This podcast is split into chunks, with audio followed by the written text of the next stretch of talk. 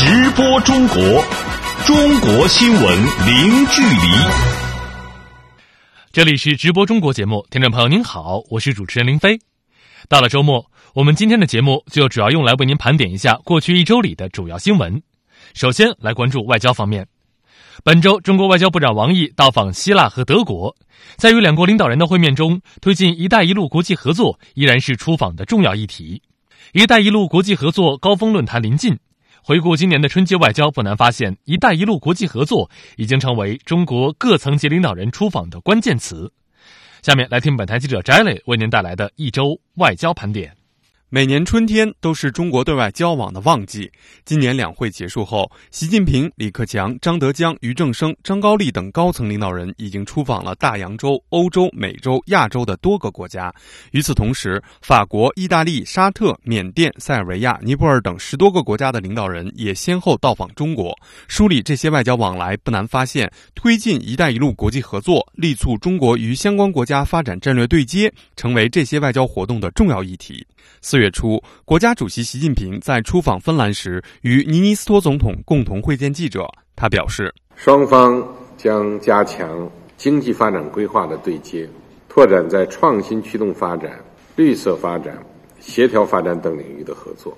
双方愿探讨在“一带一路”框架内开展合作，共同促进亚欧大陆互联互通。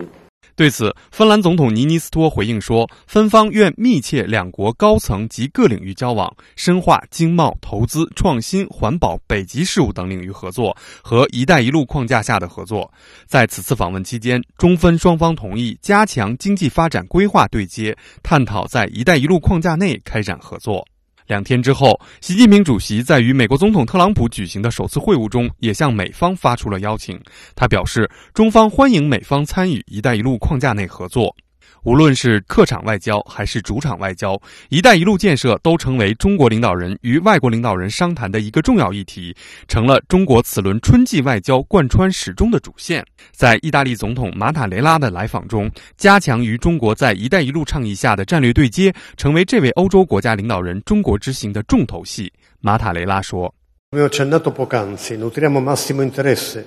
我们对‘一带一路’非常感兴趣。”我们相信，意大利的港口和物流体系将以最高效率为中国丝绸之路进入欧洲心脏提供最后一公里的保障。此外，意大利港口体系也能够为丝绸之路向中欧和中东地区扩展发挥重要作用。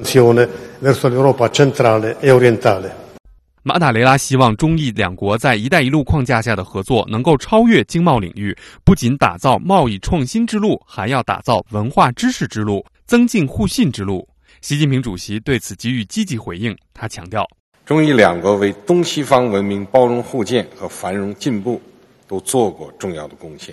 古代丝绸之路就是两国深厚友谊和合作的传统的纽带。意大利参与“一带一路”建设具有得天独厚的优势。让我们携手努力，密切“一带一路”框架内的互利合作，为促进共同发展、构建人类命运共同体作出贡献。三月二十七号，习近平主席在一天之内接连会晤了密克罗尼西亚、尼泊尔、马达加斯加三国领导人，都谈到了“一带一路”这个共同的话题。此外，在国务院总理李克强出访澳大利亚、新西兰期间，中澳双方同意继续实施好中澳自贸协定，深入推进中方“一带一路”倡议与澳大利亚北部大开发计划以及两国创新战略的对接合作。中国与新西兰则正式公布，双方自贸区升级谈判将于四月举行。新西兰则成为首个同中国签订“一带一路”合作谅解备忘录的发达国家。对于推进“一带一路”国际合作取得的进展，中国外交部长王毅表示：“‘一带一路’倡议已经成为当今世界上最受欢迎的国际合作的构想，正在扎实的向前推进。中方落实共建‘一带一路’的一个重要的路径，就是推动各国的发展战略相互的对接。”通过这种对接来扩大彼此的合作的领域，探索合作的新的前景，实现互利和共赢。根据中国商务部的统计，二零一六年，在国际市场需求持续低迷的情况下，在“一带一路”共建合作当中，中国与相关国家经贸合作取得了可喜的成绩，货物贸易进出口总额为六点三万亿人民币。中国企业已经在参与“一带一路”国际合作的二十多个国家建设了五十六个经贸合作区，涉及多个领域，累计投资超过一百八十五亿美元，为东道国创造了近十一亿美元的税收和十八万个就业岗位。专家表示，中国提出的一带一路倡议对推动地区乃至世界经济发展都具有重要意义。金砖国家新开发银行副行长兼首席财务官莱斯利·马斯多普说。一带一路倡议非常重要，对中国和沿线区域的国家发展有极大推动作用。这个倡议将增强区域内的互联互通，开发新的重要基础设施，为区域内的经济增长提供新动力，进而有利于全球经济增长。这是一项长期且有雄心的项目。专家表示，在当今世界贸易保护主义抬头的背景下，中国通过积极推动“一带一路”建设，深化与其他国家的经贸等领域务实合作，一方面显示出中国继续推进对外开放的决心，另外也为化解保护主义提供了一个有效的渠道。环球资讯记者翟磊，北京报道。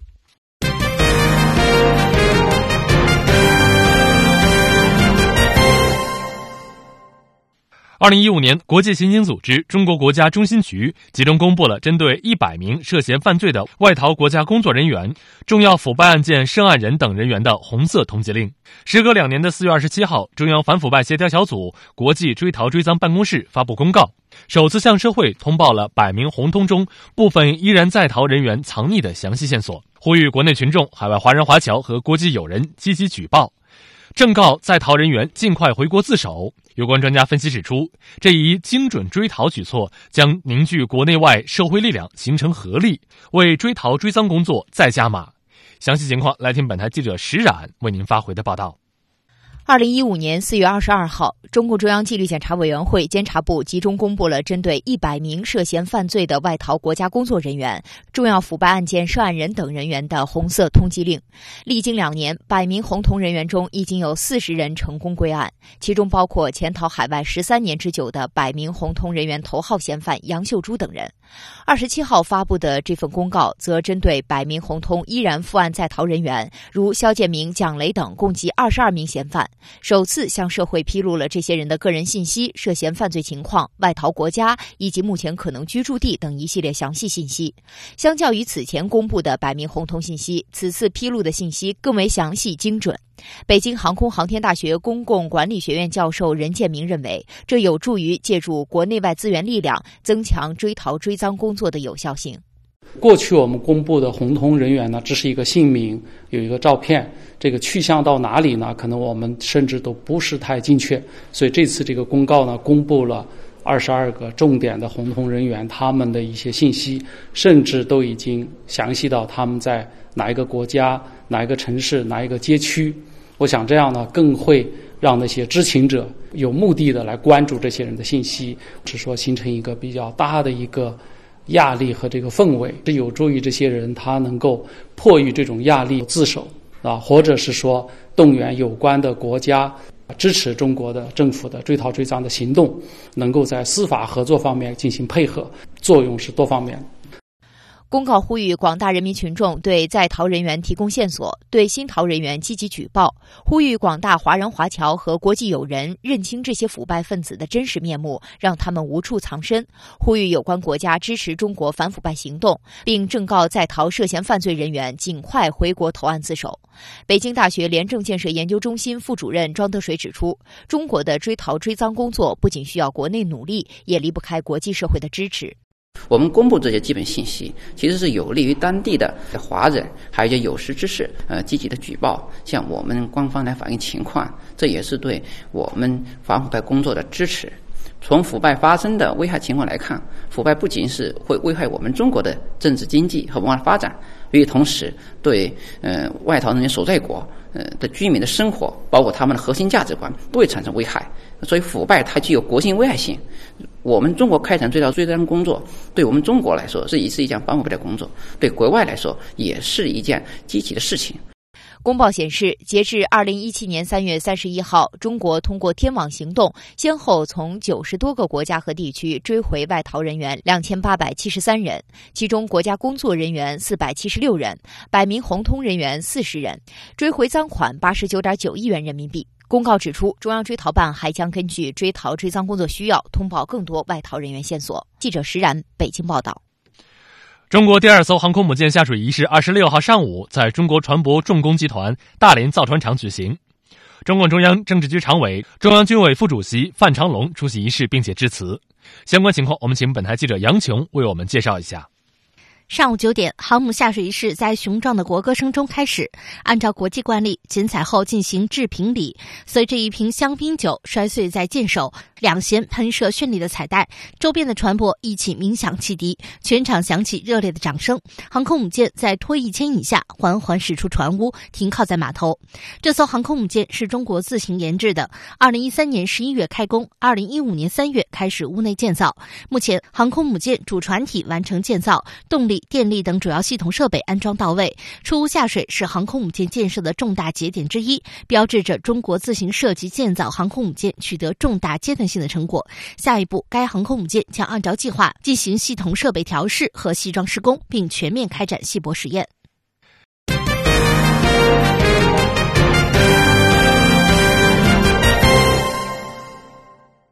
接下来，我们来关注过去一周里的科技领域新鲜事儿。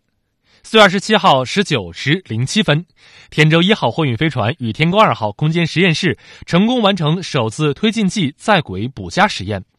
标志天舟一号飞行任务取得圆满成功。中共中央、国务院、中央军委发来贺电，贺电说，天舟一号飞行任务的圆满成功，突破和验证了空间站货物运输、推进剂在轨补加等关键技术，标志着中国载人航天工程第二步胜利完成。有关这次航天飞行任务的情况，我们请记者杨琼给我们介绍一下。各号注意，我是北京天宫二号与天舟一号推进剂补加实验正常结束，后续工作按正常计划实施。二十七号十九时许，随着天舟一号对天宫二号最后一个氧化剂柱箱加注完成，标志着中国首次推进剂在轨补加试验顺利完成。中国载人航天总指挥空间实验室飞行任务总指挥长张又侠宣布：根据北京航天指控中心报告，天宫二号与天舟一号第一次推进剂在轨补加实验顺利完成。现在我宣布。天舟一号飞行任务取得圆满成功。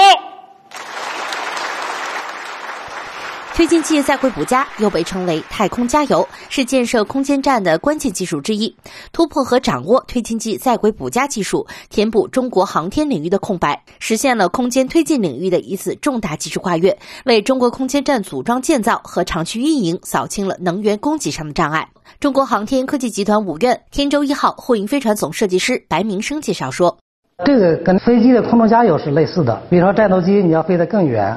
你需要在中途的话用那个加油机给那个战斗机来加油。实际上将来的话，空间站也一样，类似的这个道理啊。空间站在轨要长期飞行，都十几年的飞行，推进剂在不断的消耗嘛，弥补这个推进剂的那个消耗量。这个就需要这货运飞船来完成这个任务，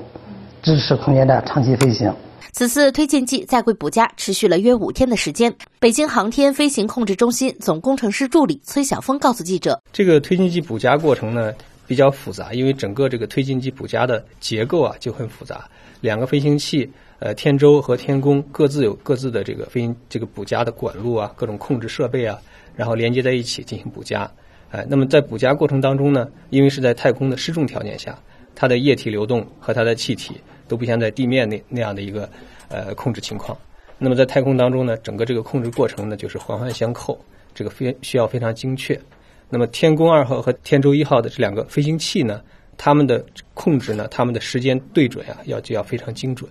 呃，控制过程的动作呢也要非常精准，啊，这个控制过程当中呢，呃，管道当中的气体、管道当中液体，对它们分别呃在什么时间做什么操作。哎，都要非常精确。目前，国际上掌握了在轨推进剂补加技术的只有俄罗斯、美国等少数国家，其中实现在轨加注应用的只有俄罗斯。按照计划，天舟一号将在六月中下旬开展第二次推进剂在轨补加试验，进一步巩固取得的技术成果。记者杨琼，北京报道。本周，中国迎来第二个航天日，多地举办了丰富的活动，聚焦航天科技和应用，展现航天在服务国民经济建设和社会发展中的作用。详细情况来听本台记者乔全兴为您发回的报道。为纪念中国航天事业进步与发展，从二零一六年开始，每年四月二十四号被定为中国航天日。今年航天日的主题是“航天创造美好生活”。国防科工局总工程师、国家航天局秘书长田玉龙介绍说：“今年我们作为第二个中国航天日的主题是‘航天创造美好生活’，旨在聚焦航天应用，展现航天在服务国民经济建设和社会发展中的作用。”普及航天知识，培植创新文化，激发创业热情，推动航天事业进一步面向国民经济战场的国民经济建设主战场，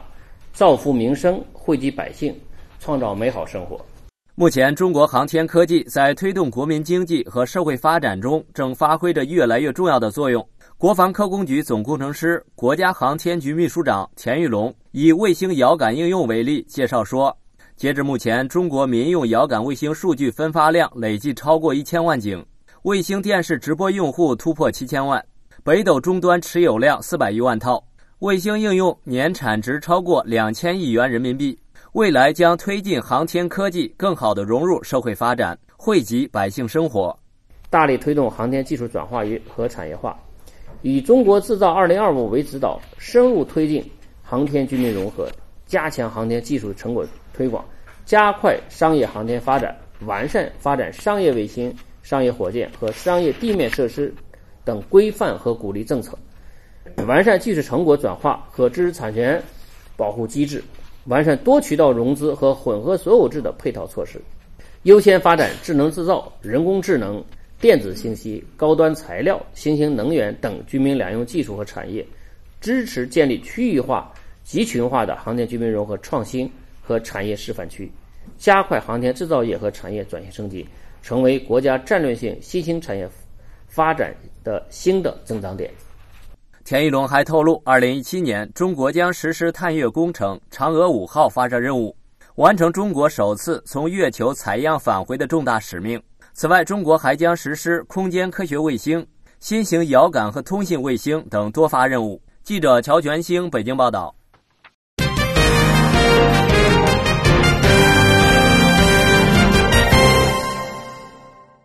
再来关注文化方面，本周第七届北京国际电影节在京闭幕，格鲁吉亚电影《卢卡》获得天坛奖最佳电影奖，由著名戏剧家蓝天眼执导的人艺新剧《大宋诗》举办媒体发布会。第十三届中国国际动漫节在杭州举行，《西游记之大圣归来》斩获动画电影金奖。更多内容来听本台记者林维为您带来的一周文化盘点。在第七届北京国际电影节闭幕式上，格鲁吉亚电影《卢卡》摘得天坛奖最佳电影奖和最佳女配角奖。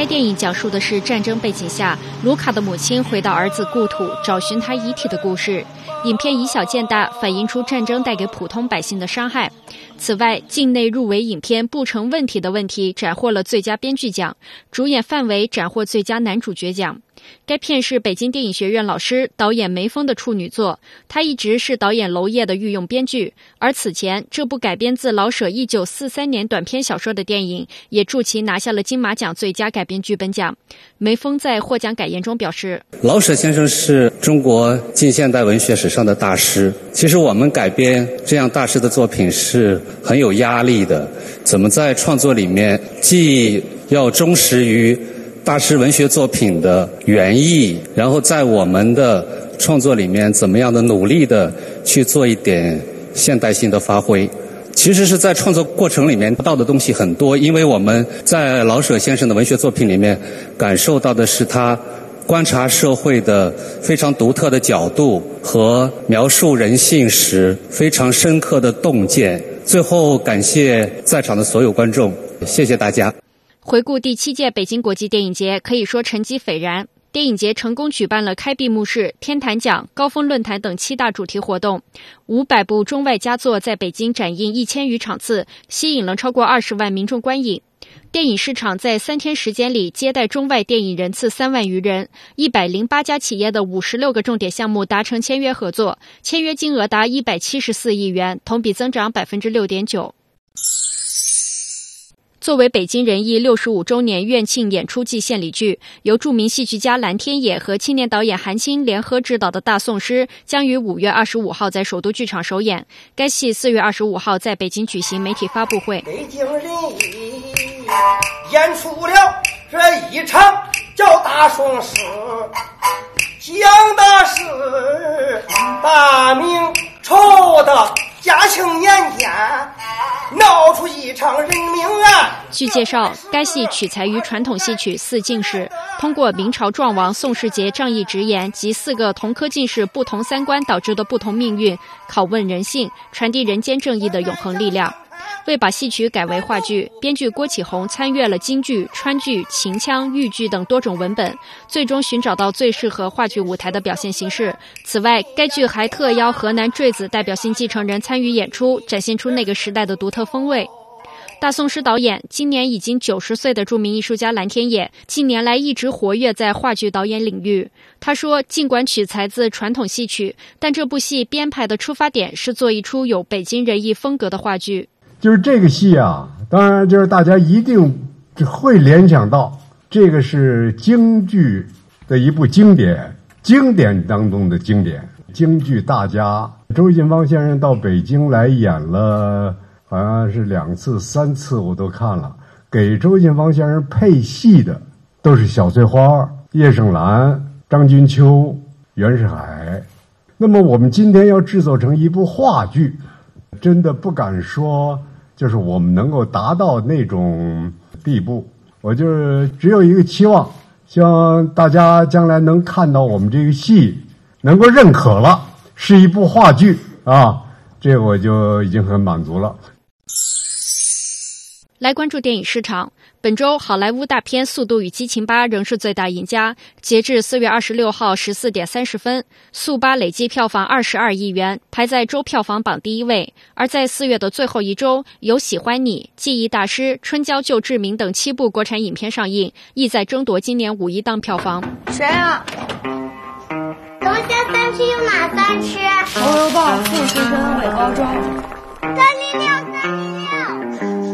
由陈可辛监制、金城武、周冬雨主演的爱情喜剧《喜欢你》，虽然四月二十八号才在国内公映，但此前作为第七届北京国际电影节开幕影片被推荐，已经未映先火。在电影《喜欢你》中，周冬雨饰演一位具有五年工作经验的酒店厨师，在金城武主演的霸道总裁收购了其工作的酒店后，凭借惊人的厨艺和可爱的个性征服了男主角的故事。目前，该电影口碑获赞，被誉为年度最甜爱情片、恋爱表白利器和二零一七最懂女生的电影等。以国际动漫拥抱世界为主题的第十三届中国国际动漫节在杭州举行。此次动漫节吸引了来自美国、日本、德国等超过八十个国家和地区的动漫企业参展，并将举行包括会展、论坛、商务、赛事活动在内的六十余项活动。作为国际动漫节的重头戏，本届金猴奖二十六号晚颁布了获奖名单，共有二十六部中外优秀的动画作品从八十多部作品中脱颖而出，获得金猴奖各大奖项。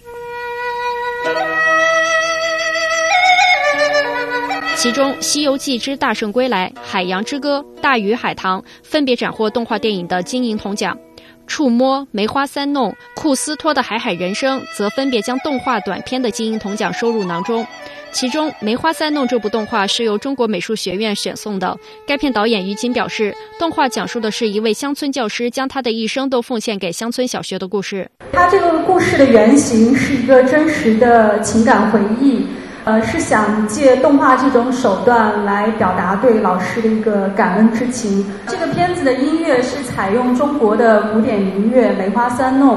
另外一个一层意思呢，我觉得梅花这种呃精神在中国素来被称为一种高贵品格的象征，所以我觉得中国的乡村教师刚好跟这种品格是非常吻合的。所以我想用那个梅花来比喻中国的教师。呃，我觉得动画是一种修辞。据悉，动漫展将持续至五月一号。记者林威北京报道。各位听众，上半段时间的直播中国到这里就全部结束了。下半时段，我们将为您关注过去一周里的财经大事，欢迎您继续收听。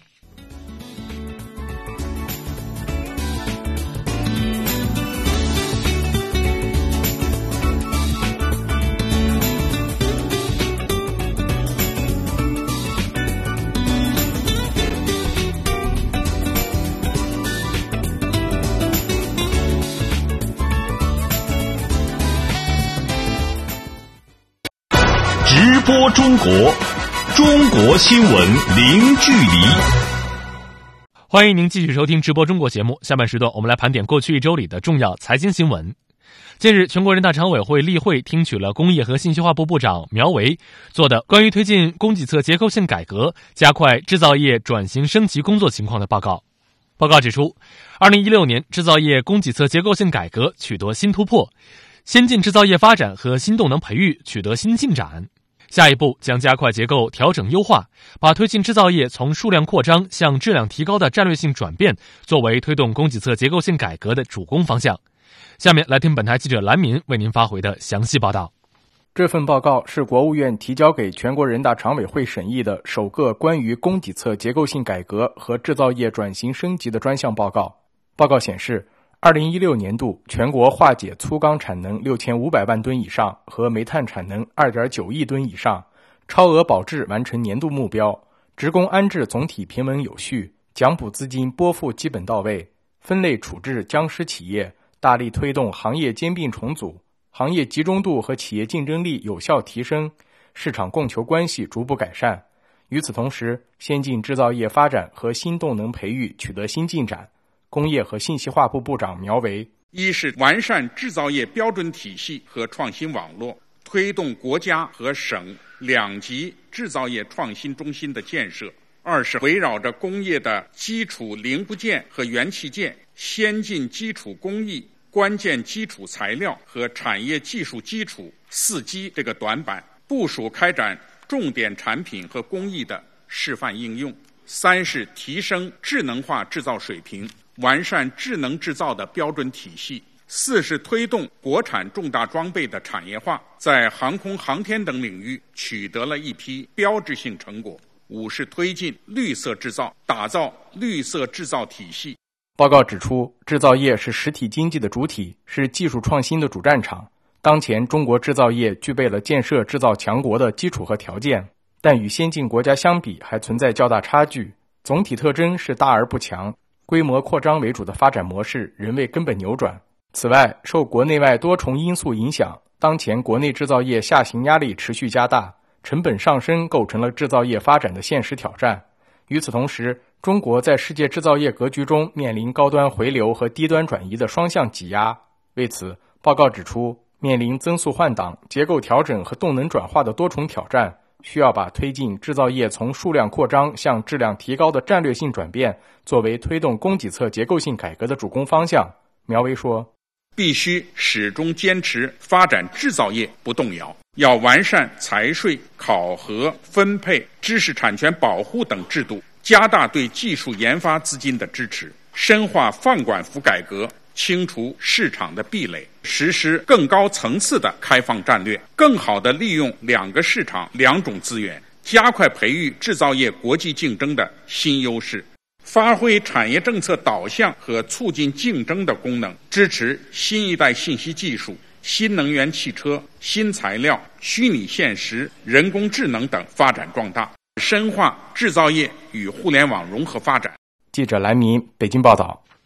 中国国家发展改革委、科技部等五部门近日联合印发通知，确定了十二个城市经济区作为首批产业转型升级示范区，引领老工业城市和资源型城市可持续发展。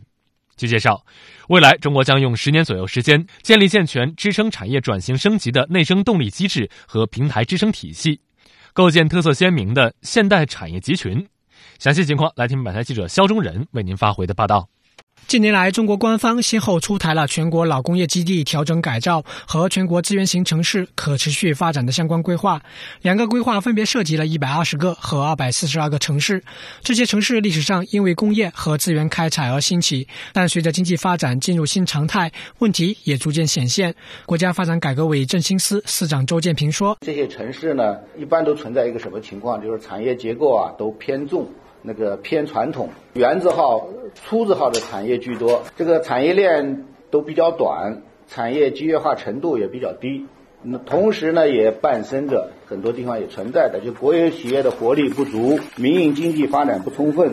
市场化程度不高等问题。为了推动老工业城市和资源型城市转型升级，日前，国家发展改革委等五部门印发通知，确定了首批十二个产业转型升级示范区，分别包括辽宁中部、吉林中部、内蒙古西部、河北唐山、山西长治、山东淄博、安徽铜陵、湖北黄石、湖南中部、重庆环都市区、四川自贡、宁夏东北部等。通知明确，首批示范区的重点示范任务包括支持传统优势产业改造升级和延伸产业链，通过加快创新培育新技术、新产业，积极承接产业转移和加强产业合作，加快特色产业园区和产业集群建设，推进居民融合，探索工业化和信息化融合发展，制造业和服务业融合发展等等。周建平以辽宁中部和河北唐山示范区为例，介绍说，辽宁中部产业转型升级示范区要进一步的推进新型工业化的进程。来进一步的探索装备制造等传统优势产业改造升级和延伸产业链的有效途径。另外，我们针对河北省唐山市作为京津冀协同发展的重要区域和钢铁去产能的重点地区的实际，明确了河北唐山产业转型升级示范区要继续探索通过加强与京津等中心城市的合作，来完善城市功能。来推动产业转型升级，继续探索煤炭、钢铁等传统产业的升级和化解过剩产能的有效途径。另据介绍，有关部门也初步确定了在产业创新、投资、金融、土地等方面对示范区的支持政策。具体措施包括支持示范区规划建设制造业的创新中心，加快推进重大科技基础设施高水平创新平台和科技成果转化平台。国家开发银行在融资总量、授信准入等方面也将给予倾斜。在土地政策方面，示范区所在城市将会纳入城镇低效用地再开发试点。在投资政策方面，国家发展改革委将在中央预算内设立专项资金，支持示范区建设等等。周建平还强调，设立示范区重在支持改革创新，探索路径模式，提升产业发展的集约化水平和市场竞争能力，形成可复制经验。记者肖忠仁北京报道。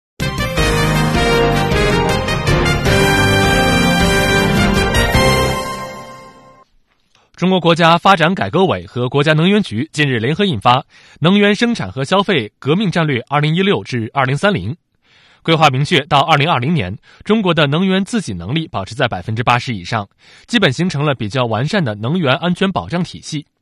到二零三零年，将初步构建起现代能源体系，全民节能行动、煤炭清洁利用、“一带一路”能源合作等领域将成为工作重点。详细情况，来听本台记者肖忠仁为您发回的报道。近年来，随着中国经济规模不断扩大，能源消费持续增长。在二零一六年底，中国的一次能源生产和消费总量分别约为三十四点六亿吨和四十三点六亿吨标准煤。中国已经成为世界第一大能源生产和消费大国。不过，中国的能源发展也面临着许多突出问题。国家发展改革委基础产业司副司长郑健介绍说：“主要就是我们优质资源，像石油、天然气，我们还是比较短缺的。我们主要的能源消费地还是集中在这个东部地区、中部地区，尤其是沿海地区。那么存在一个东西部之间的这个空间分配不均衡的这个矛盾。另外，就是我们生态环境相对还是比较脆弱。在能源发展过程当中呢。”煤炭等传统的化石能源呢相对过剩，电力领域呢整体的供需矛盾也比较突出。另外就是能源对外的依存度，以原油为例呢，现在整个这个对外依存度已经超过了百分之六十五。哎，这些都是能源发展过程当中亟待解决的一些突出的矛盾和问题。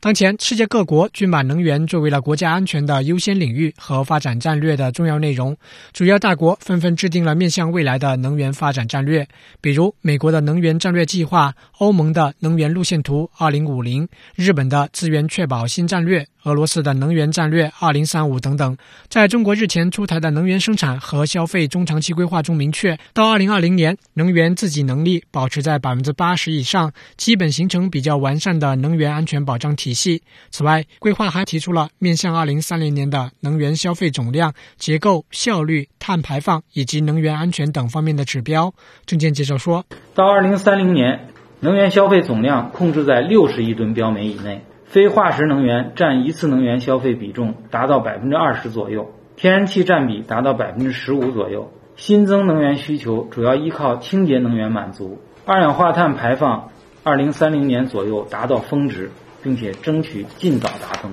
单位 GDP 的能耗达到目前世界平均水平，初步构建现代能源体系。为了实现上述目标，规划明确将会选择全民节能行动、二氧化碳近零排放示范、煤炭清洁利用、“一带一路”能源合作行动等十三个重点领域作为突破口，通过示范建设和实施重大工程来确保任务目标的落实。郑健还表示，国际合作方面，未来中国还会加强与各国在能源全产业链的合作，构建连接中国与世界的能源合作网。记者肖忠仁北京报道。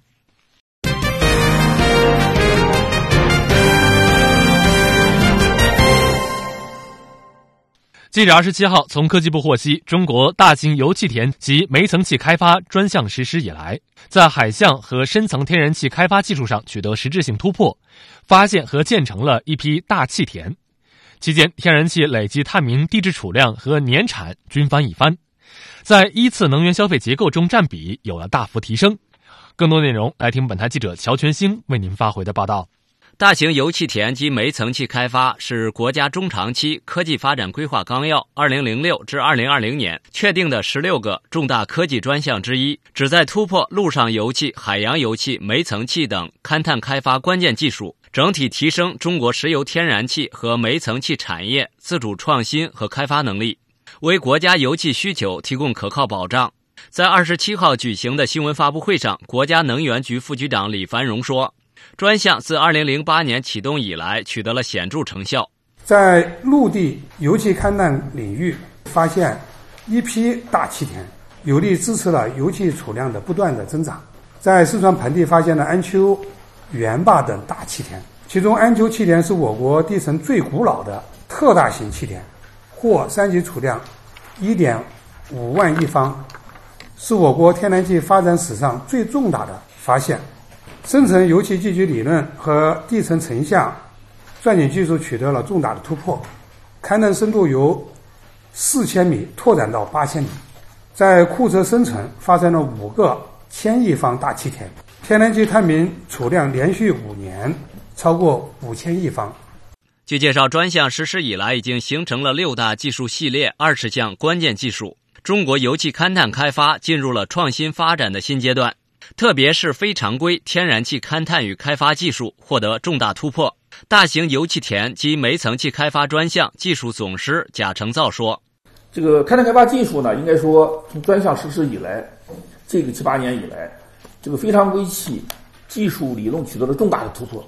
呃，页岩气我们成功的开发了这个涪陵页岩气田，这哎，这个勘勘探开发水平是很高的，基本达到了美国同等水平了。呃，另外我们还有一个这个。”呃，威远长宁，呃，威远长宁这个这个页岩气田现在正在开发，发展速度也非常快。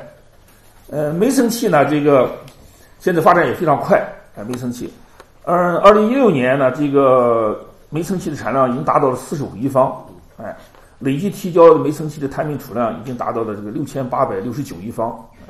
煤层气一方面它的这个意义是在这个煤矿安全上面，进行了煤层气的开发和出采以后，哎，全国的瓦斯的事故大幅度降低了。另外呢，煤层气也是一种这个，也是一种天然气嘛，也是甲烷气，也是一种这个经济的资源。现在它这个作用也逐渐在显现出来。数据显示，专项实施以来，中国天然气产业实现了跨越式发展，累计探明地质储量和年产量均翻了一番。贾成造表示，在油气重大专项实施期间，我国天然气在一次能源消费结构中占比由百分之三提升到百分之六，预计“十三五”末能够提升到百分之八点五。或者到百分之十，这为我国能源结构的优化、环境的改善做出了重大的贡献。近日，中国工信部、国家发改委、科技部联合印发《汽车产业中长期发展规划》，规划提出，到二零二五年，中国汽车生产将达到三千万辆左右，其中新能源汽车生产七百万辆。规划还明确，中国将力争经过十年持续努力，迈入世界汽车强国行列。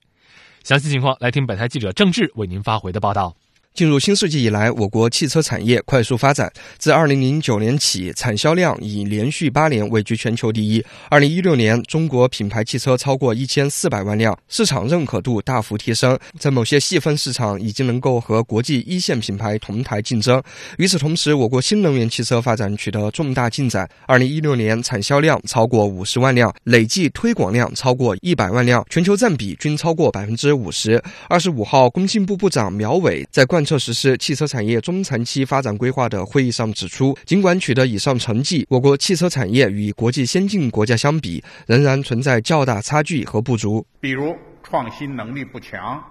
协同力度还不够，缺少颠覆性的创新技术。另外呢，国际市场的开拓能力还不足。去年我们两千八百万辆的产销量，汽车整车的出口只有八十一万辆。还不到总产量的百分之三，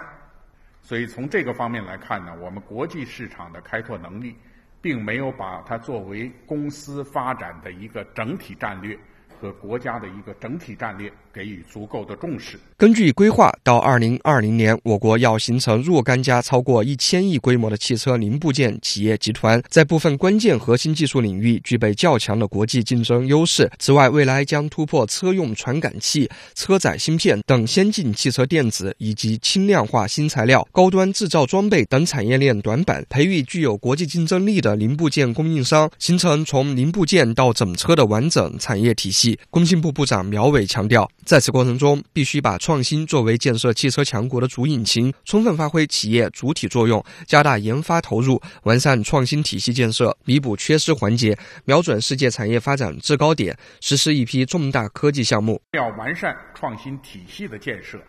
要打通技术研发的供给、转移扩散和首次商业化这么一个链条，弥补从实验室产品。到产业化间的缺失，突破科技成果的工程化、产业化的死亡之谷。目前，我们已经建立了国家动力电池的创新中心，正在积极推动智能网联汽车创新中心的建设工作。下一步还要引导和支持地方建设一批省一级的。创新中心根据规划，到二零二零年，我国要培育形成若干家进入世界前十的新能源汽车企业；到二零二五年，新能源汽车骨干企业在全球的影响力和市场份额进一步提升。对此，工信部部长苗圩指出，接下来将从提升动力电池性能着手，寻求突破，进一步提升我国新能源汽车品质。动力电池等核心技术还没有取得革命性的突破，车辆的能耗水平还有待提高。充电基础设施建设还相对滞后，下一步要实施动力电池的升级工程，开发高性能的动力电池，大幅度的提升新能源汽车整车的集成控制与质量安全水平。打造新能源汽车的精品。苗伟还表示，“一带一路”建设为我国汽车产业发展提供了重要支撑和海外发展机遇。中国汽车企业应抱团出海，整车企业可以协同零部件企业共同开拓国际市场。记者郑志北京报道。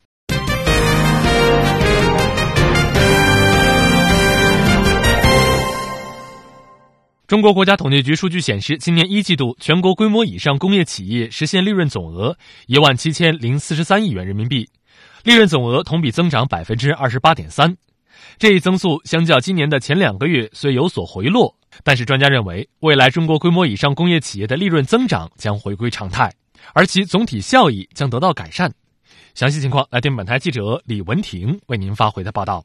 目前，在中国，规模以上工业企业是指年主营业收入在两千万元人民币以上的工业企业。与一季度利润总额同比增长相呼应的是，一季度规模以上工业增加值同比增长百分之六点八，这是二零一五年以来的季度最高增速。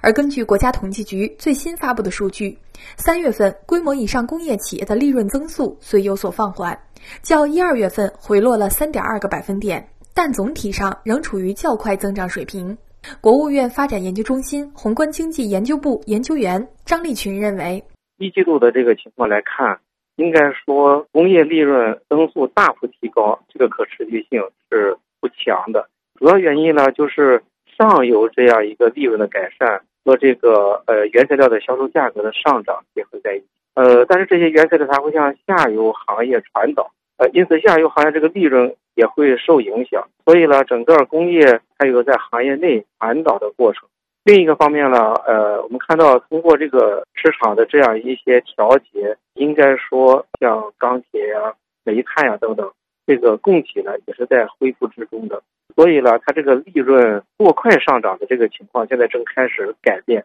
嗯，而且这个方面这个价格呢也开始走稳，像这个 PPI 的这个涨幅，三月份呢已经开始回稳。也就是说，这个供给的弹性啊，支持呃这个大宗商品价格它不会持续上涨。中国政府着力优化产业结构，增加有效供给，也带动了具体行业的利润变化。在四十一个工业大类行业中，三十八个行业利润总额同比增加，其中制造业实现利润总额同比增长超过两成，采矿业一改去年同期亏损的颓势，实现利润总额一千二百二十八点八亿元人民币。而电力、热力、燃气及水生产和供应业利润总额则下降近三成。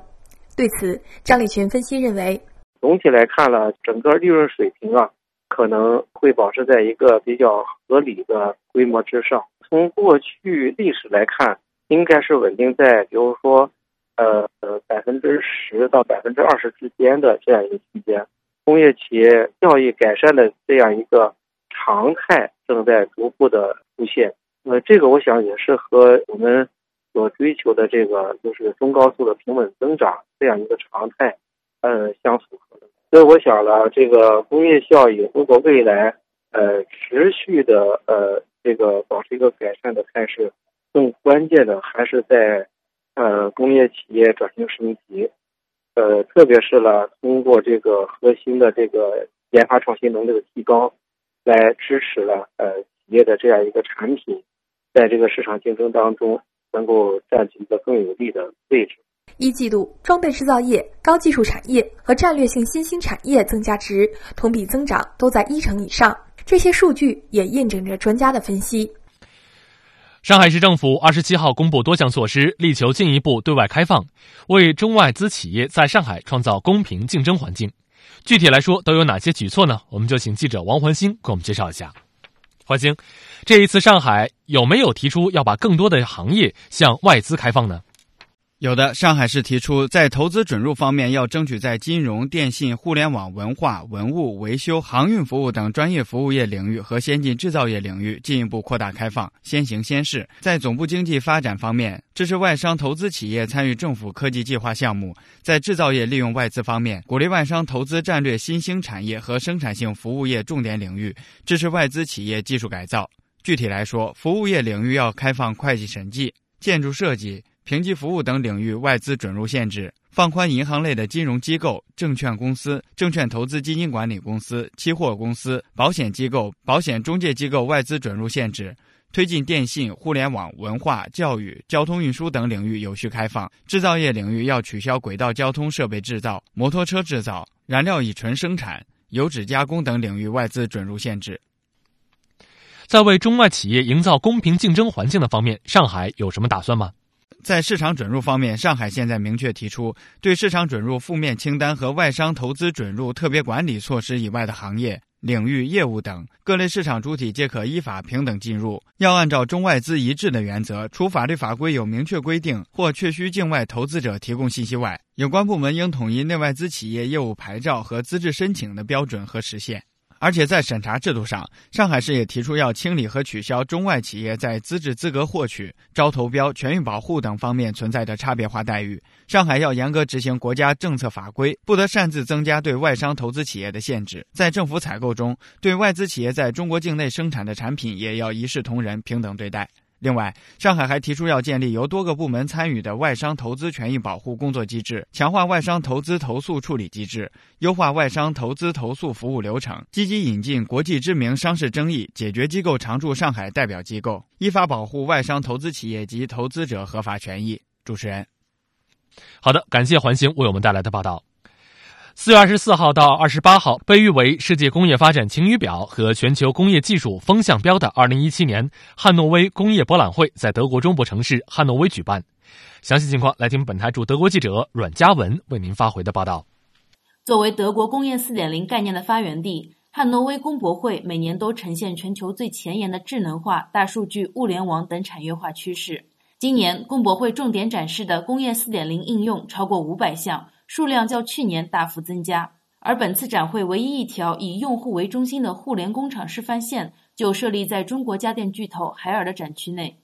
海尔今年是第一次亮相这场在德国举办的国际工业盛会。而且也是中国家电业首个以及唯一一个参展的企业。在本届汉诺威工博会上，海尔发布了中国独创、全球引领的工业互联网平台 CosmoPlat 大规模定制解决方案。海尔在现场搭建的互联工厂示范线与真实的冰箱互联工厂比例一致，还原了海尔新厨冰箱全流程以用户为核心的智能制造体系。不同于传统意义上物理空间的工厂，互联工厂更多的是一个用户交互的平台。即整个过程都有用户的参与。今年有百分之六十一的参展商来自德国境外，其中中国展商的数量和参展面积占据了第一的位置。约一千三百家中国展商将自己的最新技术和应用带到了德国。中国的参展净面积达到了两万两千平方米。